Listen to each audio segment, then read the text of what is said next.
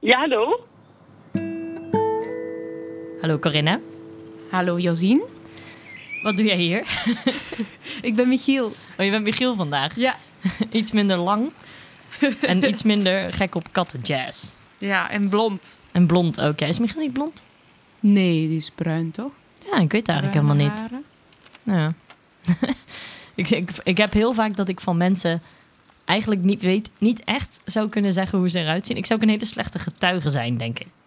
Eh Corinne, kun je iets over jezelf vertellen? Want eh, Ja, jullie kunnen mij kennen van de levenservaringsdeskundige. Iedereen doet het wel eens op. Ehm, en, eh, en vandaag ben ik hier als Michiel, de vervanger de van vervanger Michiel. Van Michiel. Ja. En binnenkort komt jouw roman uit, hè? ja, klopt. In mei komt mijn roman uit, mijn debuutroman, Het begin en zijn oneindigheid. En eh, ja, dat is heel spannend. Welkom bij Radio Kras, aflevering 32. 32. Ja. En eh, Corinne is hier dus, want Michiel is druk met een ander groot podcastproject dat hij doet, Lage Lieder. Hij komt nog wel ergens terug in deze aflevering. Ja, In deze aflevering boeddhisme, een feministische inbraak paringdansen. en heel veel muziek. Ik ben wel benieuwd naar dat paringdansen. Eh, onze co-host is Yvonne van Weideven en zij woont in Eindhoven bij Vitalis Vonderhof. Ja, Ja. Vitalis Vonderhof. Ik vind dat een heel leuk huis. Ik ben daar bij de levenservaring ook al een paar keer geweest. En dat is zo heel volks, zo met, met ook echt een, een kroegje precies. Ik vind dat heel erg, heel erg tof. Kom daar graag. Oh, wat leuk. Ja, en Yvonne heeft het ook wel echt naar de zin. Ze heeft in Best gewoond, tot nu toe altijd. Maar toen kwam ze in Vitalis terecht. En ehm Corinne, ken jij Luf? De band Nee. Luf? Nee, en ik schaam me er ook heel erg voor. Nee, daar hoef je niet voor te schamen. Maar ik ga je even een stukje laten horen.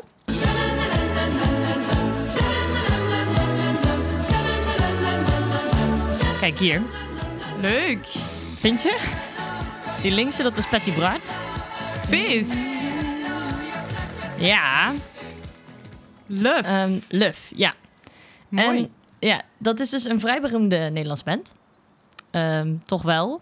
Ook niet in het minst omdat Patty Bart natuurlijk daarna een heel bekende televisiester is geworden. Die zijn, eh, de meeste mensen kennen die wel. Ken je haar wel, Patty Bart? Nee. Nee. Oh, mijn schaamte. mijn schaamte is zo niet? groot. Jij kan allemaal Vlaamse dingen noemen die ik niet Zeker, ja. eh, Arno Hintjes. Kijk, daar ga ik al. Ah, ik kijk, Ja. zo'n belangrijke man, Josien. Echt waar. Schaam je. ja, precies. Maar goed, dit is dus Luf. En eh, de zus van Yvonne, dat is José. José Houbé. Die zit in Luf, of zat in Luf. En ehm, Yvonne is daar heel erg trots op. Dus ik eh, heb met haar afgesproken in Den Bosch. Zij wilde heel graag een keer weer naar Den Bosch. Want daar heeft ze heel lang gewerkt bij De Gruiter. Wat later Albert Heijn is geworden. Of Ahold eigenlijk. Eh, dat werk vond ze heel leuk, maar haar grote liefde was zingen. En we hebben afgesproken op een terras in Den Bosch. Was voor haar echt een uitje en voor mij ook, want het was heel lekker weer. Ze hebben buiten gezeten voor het eerst dit seizoen. En ik laat haar er zelf even voorstellen. Mijn naam is Yvonne van de Weideven. Heel lang ben ik al zangeres, als kind al geweest. En mijn zusje heet José Houbé. En zij heeft deel uitgemaakt van de groep Luf, de meidengroep Luf. En ik zit hier nu met een interview met Josien van Radio Kras. Dat is waar. En het is heel gezellig op dit moment. En eh, ja, wij, de drie zusjes, oudste zusjes, wij hebben altijd gezongen. wij zijn begonnen, op, ik ben begonnen met mijn oudste zus op het hockeyveld. Er was een gitarist bij, een jongen, die kenden wij toevallig ook. Die speelde gitaar. En die heeft ons altijd begeleid. Totdat ons José erbij kwam. Die dus overduidelijk de beste stem had van ons. Mooi. Ik leer eigenlijk alleen maar bij. Want de Gruiter is dus vroeger de Albert Heijn geweest. Ja, ja, ja. Dat is echt een les in eh, eh, inburgering voor mij vandaag. Tof. Love is toch wel You're the Greatest Lover? Dat is wel zo'n liedje dat je hoort. Ik neem hem mee. Ja. Ik neem hem mee in mijn rugzakje. Je gaat trouwen, toch? Ik ga trouwen, ja. Misschien moet je het op je bruiloft... Misschien moet je zo'n face-dj die dat draait op je bruiloft. Ik denk ik het wil echt wel. sowieso een feest-dj, dus dat komt, eh, dat komt vast Ja, wel gewoon goed. echt zo'n classic. Oh, fantastisch. Iedereen die luistert naar Kras. eigenlijk kunnen we ook veel meer nu. Hè? Ja, ja, We kunnen eindelijk weer op terras zitten. We kunnen weer gaan dansen. En dat gaan we nu ook doen met Nu in de Natuur, met Jelle. Ehm, want ja, dat kan terug. We kunnen terug dansen. Ja, en Michiel is bij Jelle geweest. Want we noemden net al Lage Lieder. Michiel was op pad met Jelle, toch al. En toen zeiden we, hey, kun je gelijk even met hem in gesprek over zijn column? Dus dan is deze aflevering toch niet helemaal Michieloos.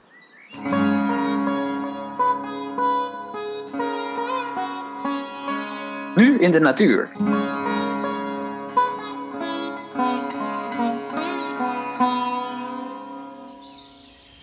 De Balt. Je zou het haast vergeten met al die verschrikkingen aan de oostzijde van ons werelddeel. Maar we, oh, excuses, cliché-alarm. We mogen weer. Dansen in dit geval. Voor het eerst in twee jaar is het weer mogelijk om met meerdere mensen in een donker bezweet hol te gaan springen en zwieren. De nachtclub is de beste plek om menselijk gedrag te observeren. Denk aan het perfect op elkaar afgestemde stel. Of die gast die vooral de dansvloer pakt in de hoop daarmee iemand te kunnen verleiden. Met wisselend succes. Ook in de natuur zie je het overal. Bij vlinders, bij dansmuggen, bij springspinnen. In de sloot laat een woerd aan een eend met knikjes weten dat hij haar leuk vindt. Onder water doet een stekelbaasje een zigzagdans om een vrouwtje naar zijn zelfgemaakte nest te- lokken.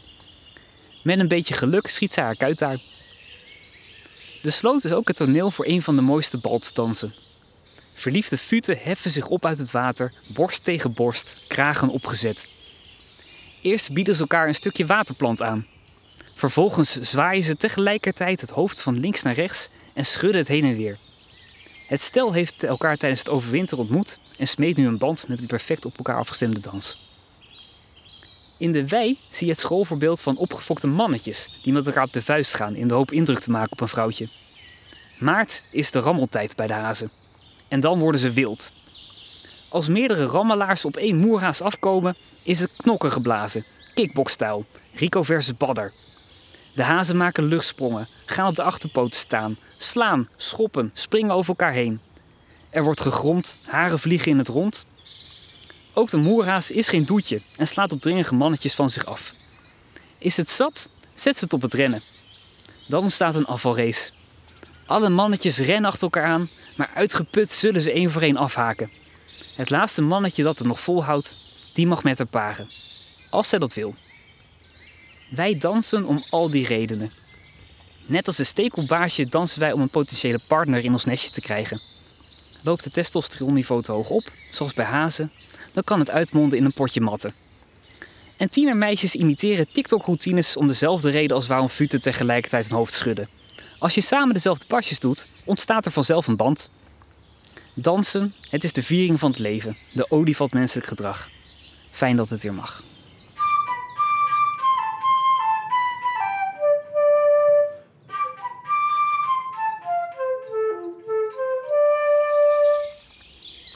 Tienermeisjes zijn toch niet aan het TikTok dansen om een partner te scoren?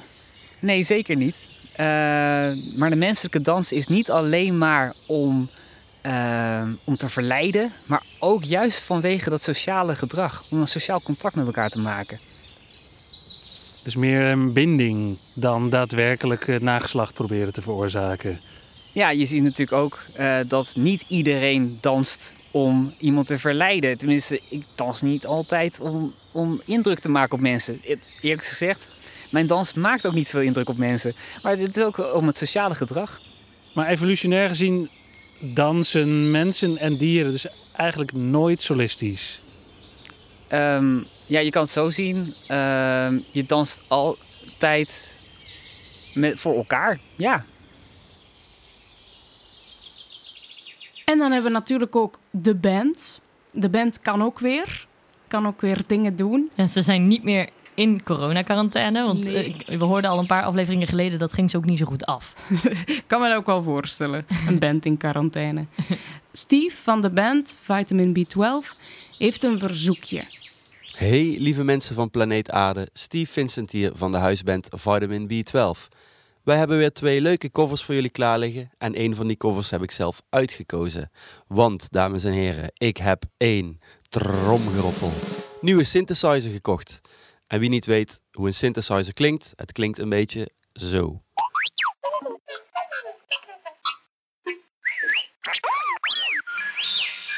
Nou was dit natuurlijk die gekke robot uit die gekke ruimtefilm Star Wars. Je kent het misschien wel, het is een kleine bekende film. Ehm, maar niet alleen in films zitten de synthesizers, maar ook in muziek. En een van die nummers is Our Friends Electric van Gary Newman van de band A Tubeway Army. En ik wou mijn synthesizer heel graag uittesten, dus ik dacht, die gaan we coveren. De mensen van Radio Kras vonden dat een goed idee, daar waren wij heel blij mee. Dus hier is onze versie van Our Friends Electric van Vitamin B12. Enjoy.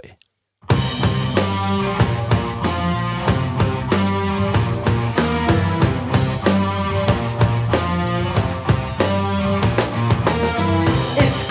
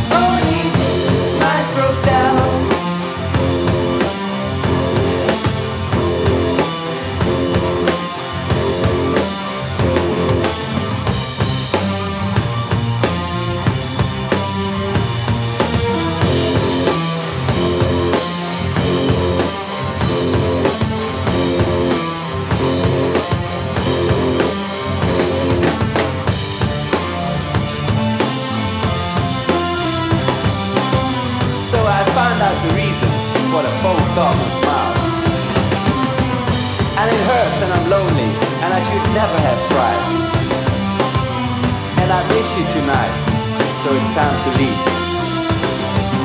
You see, it meant everything to me.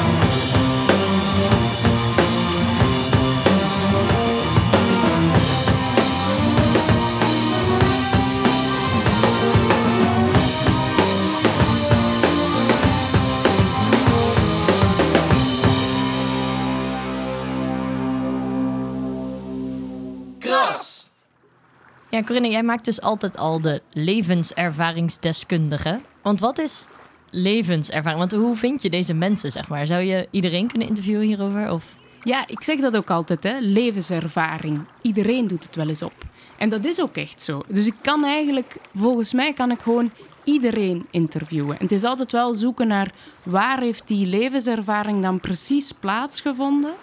Ehm, ja, en soms, soms heb je dan in het begin dat je nogal vaag praat over ja, wat iedereen wel eens meemaakt. Hè, dat je leert te relativeren of leert eh, los te laten of zo. Maar dat is dan vaak nog heel vaag. En daarom is dan altijd zoeken naar wat was dan precies dat punt en wat is het verhaal dat daaraan vasthangt. En dat probeer ik altijd te zoeken met de mensen die ik bezoek. En als we nou jou zouden interviewen, wat is jouw levenservaring?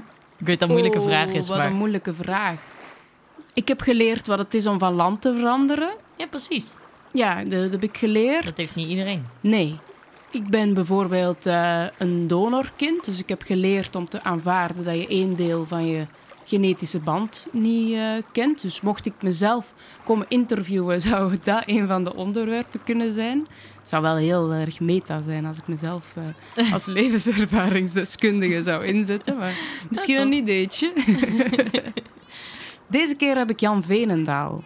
En Jan Venendaal die is van zakenman en ook echt de hardcore zakenman gegaan naar een boeddhist. en ik heb hem gevraagd, hoe dan?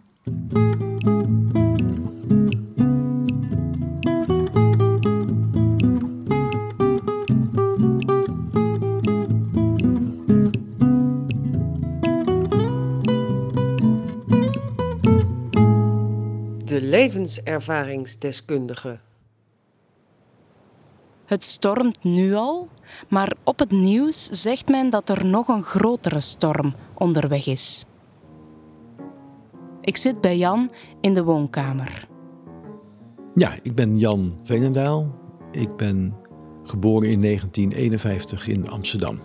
Ik woon sinds vijf jaar in Den Bosch. En ik ben naar Den Bosch gekomen omdat hier mijn vriendin woont. Buiten kraken de bomen. Jan heeft zijn levenservaring opgedaan op een moment dat het stormde. Ik ben Corinne. Welkom bij de levenservaringsdeskundige. Over hoe je van zakenman een boeddhist kan worden.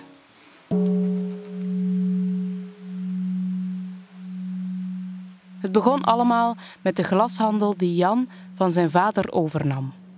En het was leuk en hard werken. En in mij was een drang dat er toch gegroeid moest worden en dat het bedrijf groter gemaakt moest worden. Want ik moest het immers beter doen dan mijn vader het had gedaan. Ja, zo groeide en groeide het. Ik had inmiddels een, een zoon gekregen. Ik heb mijn gezin behoorlijk eh, verwaarloosd.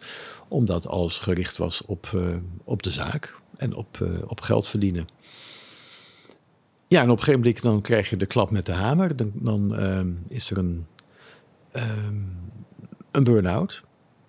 En een burn-out, dat, eh, dat is een pittig gebeuren. Dus ik liep op een gegeven moment, in plaats van hele dagen te werken, liep ik, eh, liep ik langs het strand. En daar begon de levenservaring. En ik ging het liefst als het zo, zo hard mogelijk waaide. Dan kon ik tegen de storm kon ik, eh, kon ik inschreeuwen. En tegen de storm kon ik instaan. Hij komt thuis te zitten. Een bijkomstigheid van al het harde werk was geld, dus dat kon. Jan ging op retraites, ging bij een goeroe ten rade, maar bleef naar eigen zeggen hetzelfde kringetje bewandelen. Maar gelukkig kwam ik in aanraking met, eh, met het boeddhisme. Met uh, Thich Nhat Hanh. Ja, dat was fantastisch. Ik voelde me helemaal, eh, ik voelde me helemaal thuiskomen. Ik kwam daar echt, eh, echt thuis. Wat was het precies? Ehm, het is een soort weten. Het is een soort van weten en dan niet eh, met je hoofd, maar met je hart. Dat je op de juiste plek bent. En dat je de juiste man en de juiste mensen in de buurt van Vijfde buiten Peper 57 Sartogenbos. De technologie wil hier even mee bepalen wat de juiste plek is. Volgens mij is dit niet echt de bedoeling, Siri. Maar ja, wie weet ook wat de juiste plek is? Boeddhisme is niet iets wat je weet, het, je bent op pad en je ontwikkelt je. Voor de een is dat een, eh, een hele korte weg, voor de ander is dat een, een wat langere weg. Ik, ben, ik ben heel erg ziek. Eh, ik ben in een palliatieve fase van mijn, eh, van, mijn, van mijn ziekte. Hoe naar het ook is om ziek te zijn, het geeft me ook heel veel inzichten en het geeft me ook heel veel rijkdom in inzichten om hoe ik in het leven sta en hoe we in, hoe we in het leven staan. We zijn allemaal niet veel meer dan een papieren zak. En in die papieren zak, daar stoppen we ons hele leven. Daar stoppen we allerlei mogelijke spullen in en we gooien er weer spullen uit. En die zak, naarmate we ouder worden, verfrommelt die steeds meer en meer. Eh, er vallen gaten in. En op een gegeven moment dan is die zak kapot. Het boeddhisme brengt hem veel in deze fase van zijn leven. Want daarin is er meer dan deze ene dimensie, degene waar Jan en ik binnen zitten te praten. Die dimensie wordt de historische dimensie genoemd. En de vergelijking die daarmee wordt gemaakt is wel dat de historische dimensie, dus onze dagelijke gerommel en gedoe, dat dat is als de golven op de oceaan. Die rommelen en als het hard waait wordt ze nog hoger en als het stormt dan wordt het nog hoger. Maar daaronder, een meter onder de oppervlakte, is het stil, is het rustig. En dat is de plek waar we ook kunnen zijn. Niet bezig met, met ziek zijn, dan ben je niet bezig met, eh, met, ja, met gedoe. We, doen, we hebben zoveel gedoe als mensen. Een, eh, een laatste vraag. Het is nu erg aan het stormen. Het gaat nog erger stormen. Doe je dat nu nog, dat je langs de stranden gaat wandelen? Ik wilde net gaan wandelen, eh, twee uur geleden. En ik had, was me aangekleed, ik stond buiten en de wind die was heel hard aan bezig. Ik denk, nou wil ik hier wel in lopen, in dit, in dit gebulder, in gedoe. Ik ben lekker weer terug naar binnen gegaan. Dus die stormen, die, eh, die zijn wel wat bedaard. Dit was de levenservaringsdeskundige met Jan Veenendaal. Dit is Radio Kras. En niet alleen de zus van Yvonne, waar ze zo mega trots op is, eh, zong, maar ook Yvonne en ook al haar andere zussen. En toen heeft Piet Sauer gezegd tegen José, ik ga jou beroemd maken. Ja, en wie is, wederom voor de onwetende luisteraar, wie is Piet Sauer? Piet Sauer was de, de toenmalige begeleider van Lenny Koer, die toen het Songfestival had gewonnen. Ja, Dus- ja Lenny Koer. Ik ben een enorm Songfestival-fan, dus Lenny Koer ken ik Ja, wel. dat weet je dus. Piet Sauer was een blonde man en die, die speelde gitaar. En eh, dan zong Lenny la la la la la la la la la la.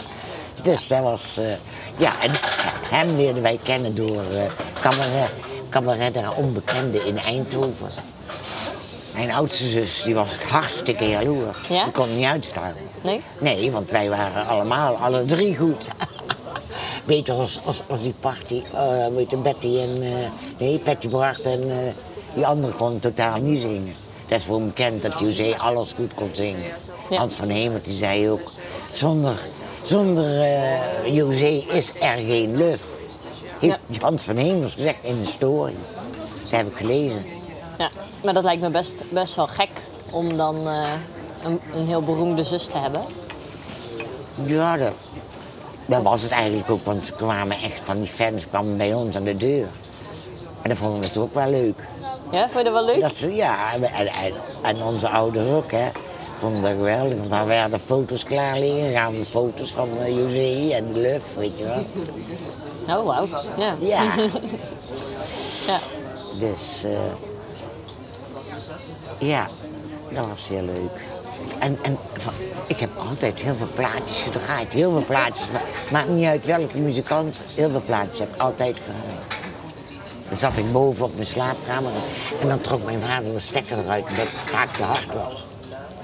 En dat was dan van alles, allerlei soorten muziek. Ja, zelfs eh, de Wiener Zengergenade. Schöne Blauwe Donau. Dat is wel heel wat Echt? anders. Dat vond ik zo mooi. Heb ook... Nou, dat was ook een mooi nummer. Ik vind het nog steeds een mooi nummer. En, en nu, want Je woont in Eindhoven nu, hè? Nee, ja, ja, ja, wel wel, ja. Nu- Ik heb altijd Best gewoond, hè. Ja, maar nu, nu wil je in Eindhoven, toch? Ja, ja, ja, ja. En draai je nu ook nog muziek daar? Eh, ja, ook ja, Bonnie en José ook. eh, Dus je draait dan graag muziek van je zus? ja, jawel, dat vind ik toch mooi. Ik bedoel, ze zingt gewoon hartstikke goed. Ze heeft altijd mooi gezongen. En daar ben ik toch trots op. Ik bedoel, eh, en, en Bonnie ook. Bonnie, eh, en die liedjes van ABBA vind- vind ik sowieso mooi. ABBA? ABBA, ja, want die hebben zij vertaald in het Nederlands. En dat is gewoon hartstikke goed gelukt. Ja, dit is helemaal in mijn straatje.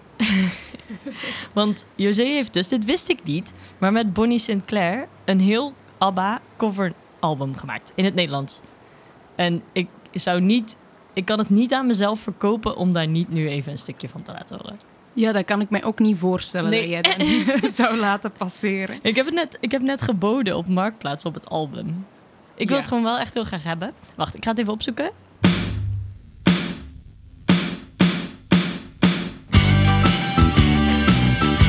Dit is Why Did It Have To Be Me van ABBA. Maar dan in de versie van Bonnie en José. Rij in de auto op een tournee. Ik wil die kant op, maar jij zegt nee. Nee. Het is maar een voorbeeld, ligt dat nou aan jou of aan mij? Du- du- du- du- du- Dat is toch fantastisch? Dat is fantastisch. Ik wil heel even op het refrein wachten. Snel gepikeerd, en raak ik mijn tekst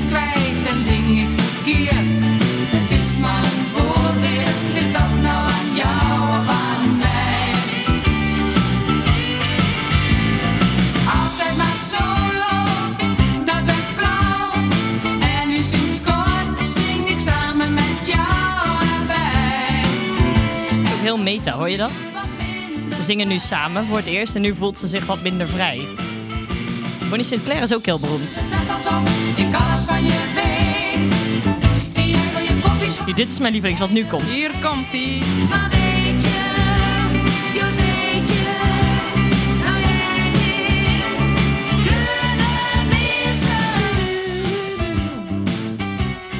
Dit is toch, dit is toch alles wat je wil? Eh, voor mij dan. Ja, dit is... Nee, ik, ik snap het. Ik snap het.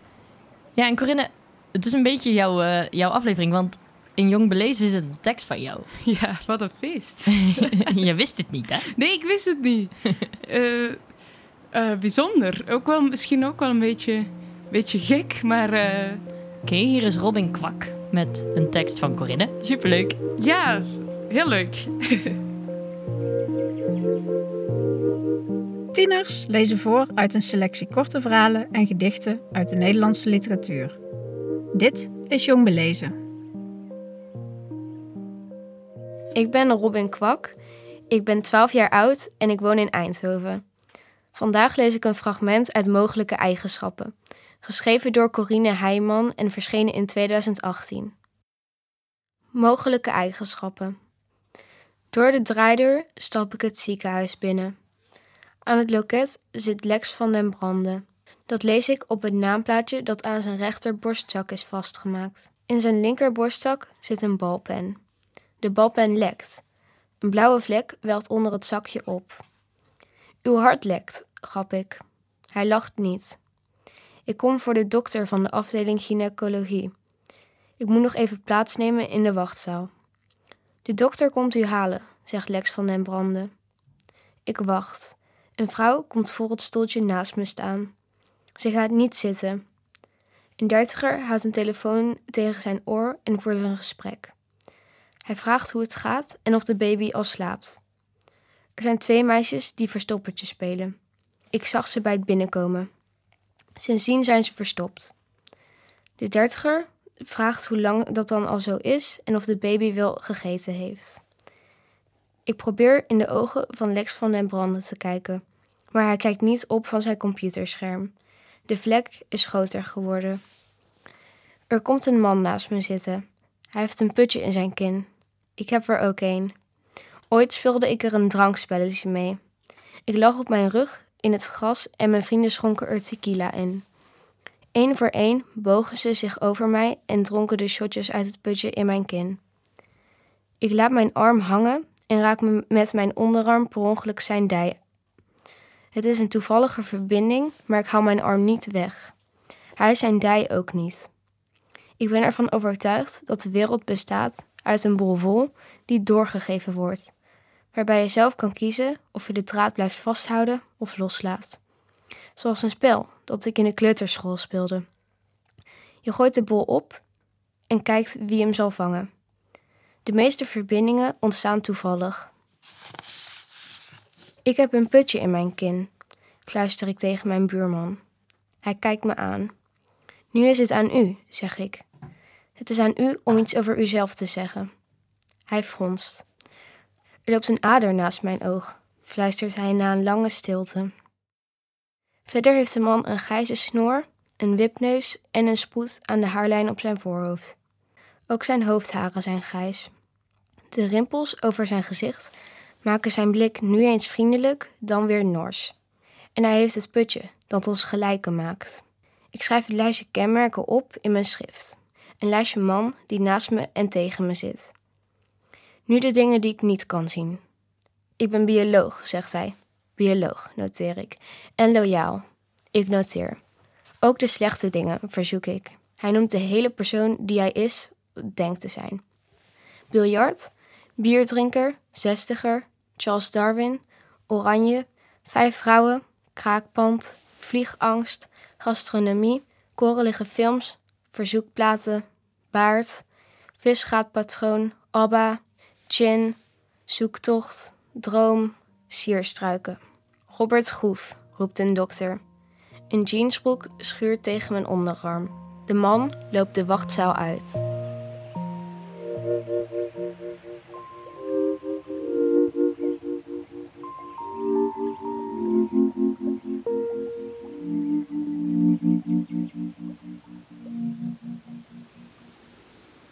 Jong Belezen wordt gemaakt door de Publicators, Ilse Meulendijks, Anne van Ludwig en Twan Hofman of Tony Hoffa. Ja, dat is altijd ingewikkeld. Dat is altijd ingewikkeld.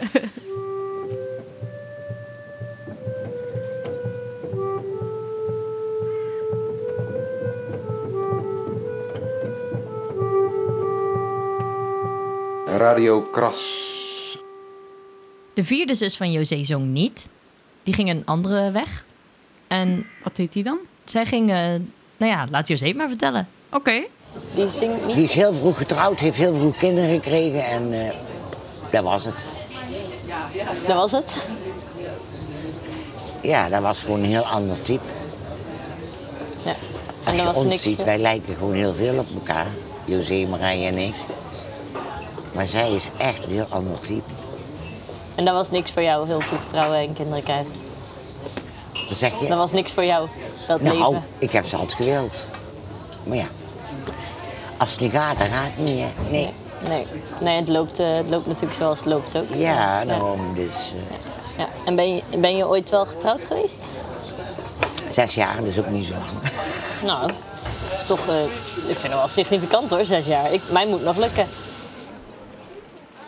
En Yvonne zat zelf wel ook in allerlei muziekgroepen, eh, net als haar zus José. En die hebben ook eh, wel opnames gemaakt. José is dus bij Luf gevraagd.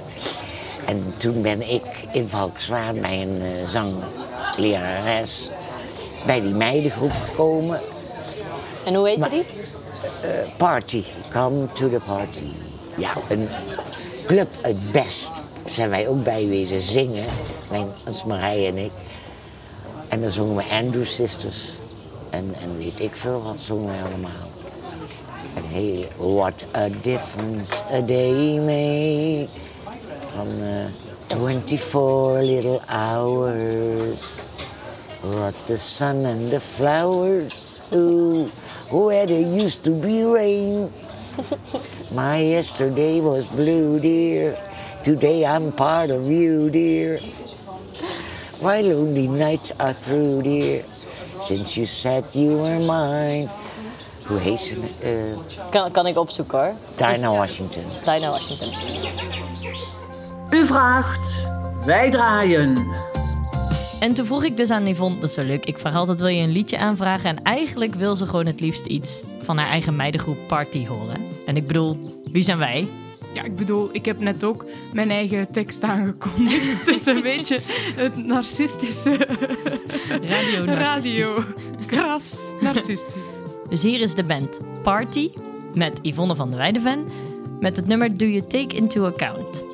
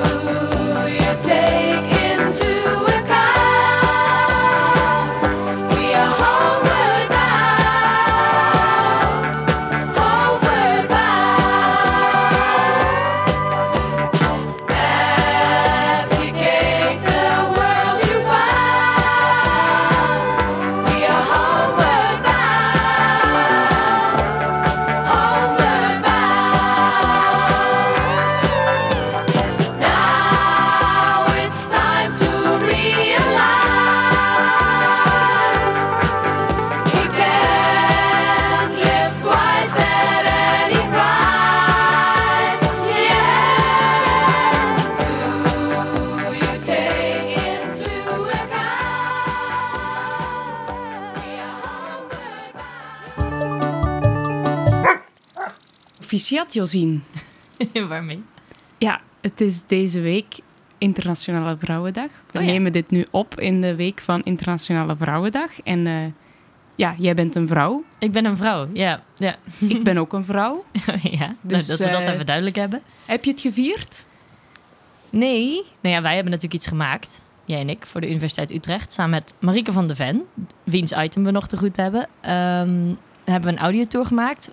Over beroemde vrouwen uit de geschiedenis van Utrecht. Dat hebben we gedaan. Maar ehm, ik weet niet. Nee, ik heb het niet echt gevierd. Maar dat kunnen we nu nog doen. Met Marieke.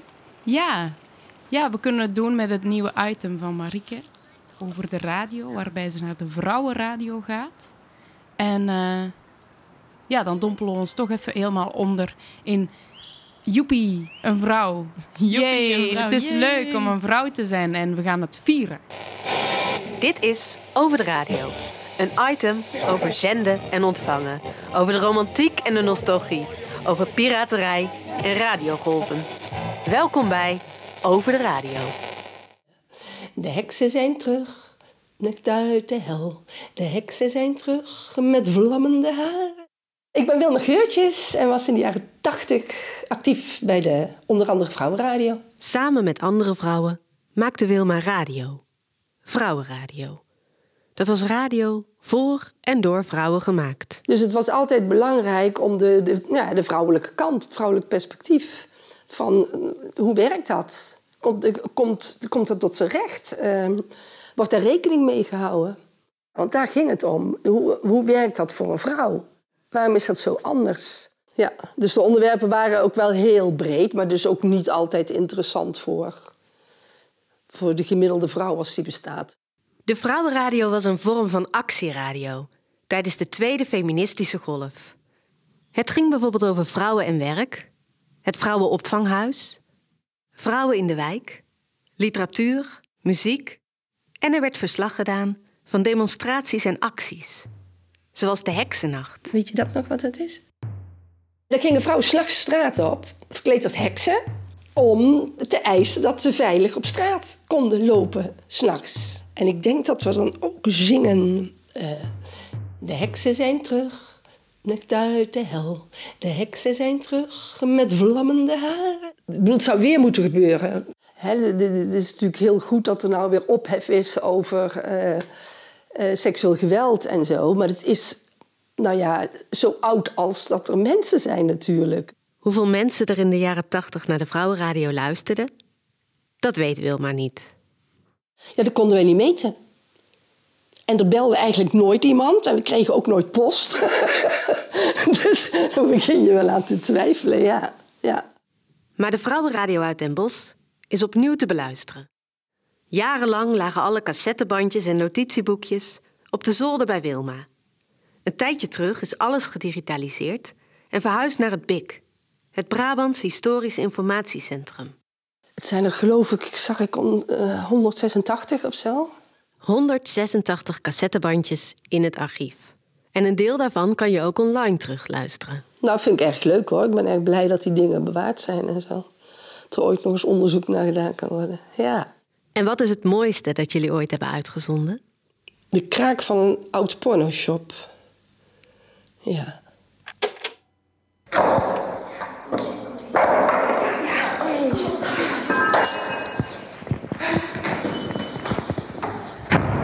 Nou, dat is gelukt, hè? We zijn binnen. We hebben de ex-pornoshop Kopenhagen aan de Snellestraat 47 vannacht gekraakt.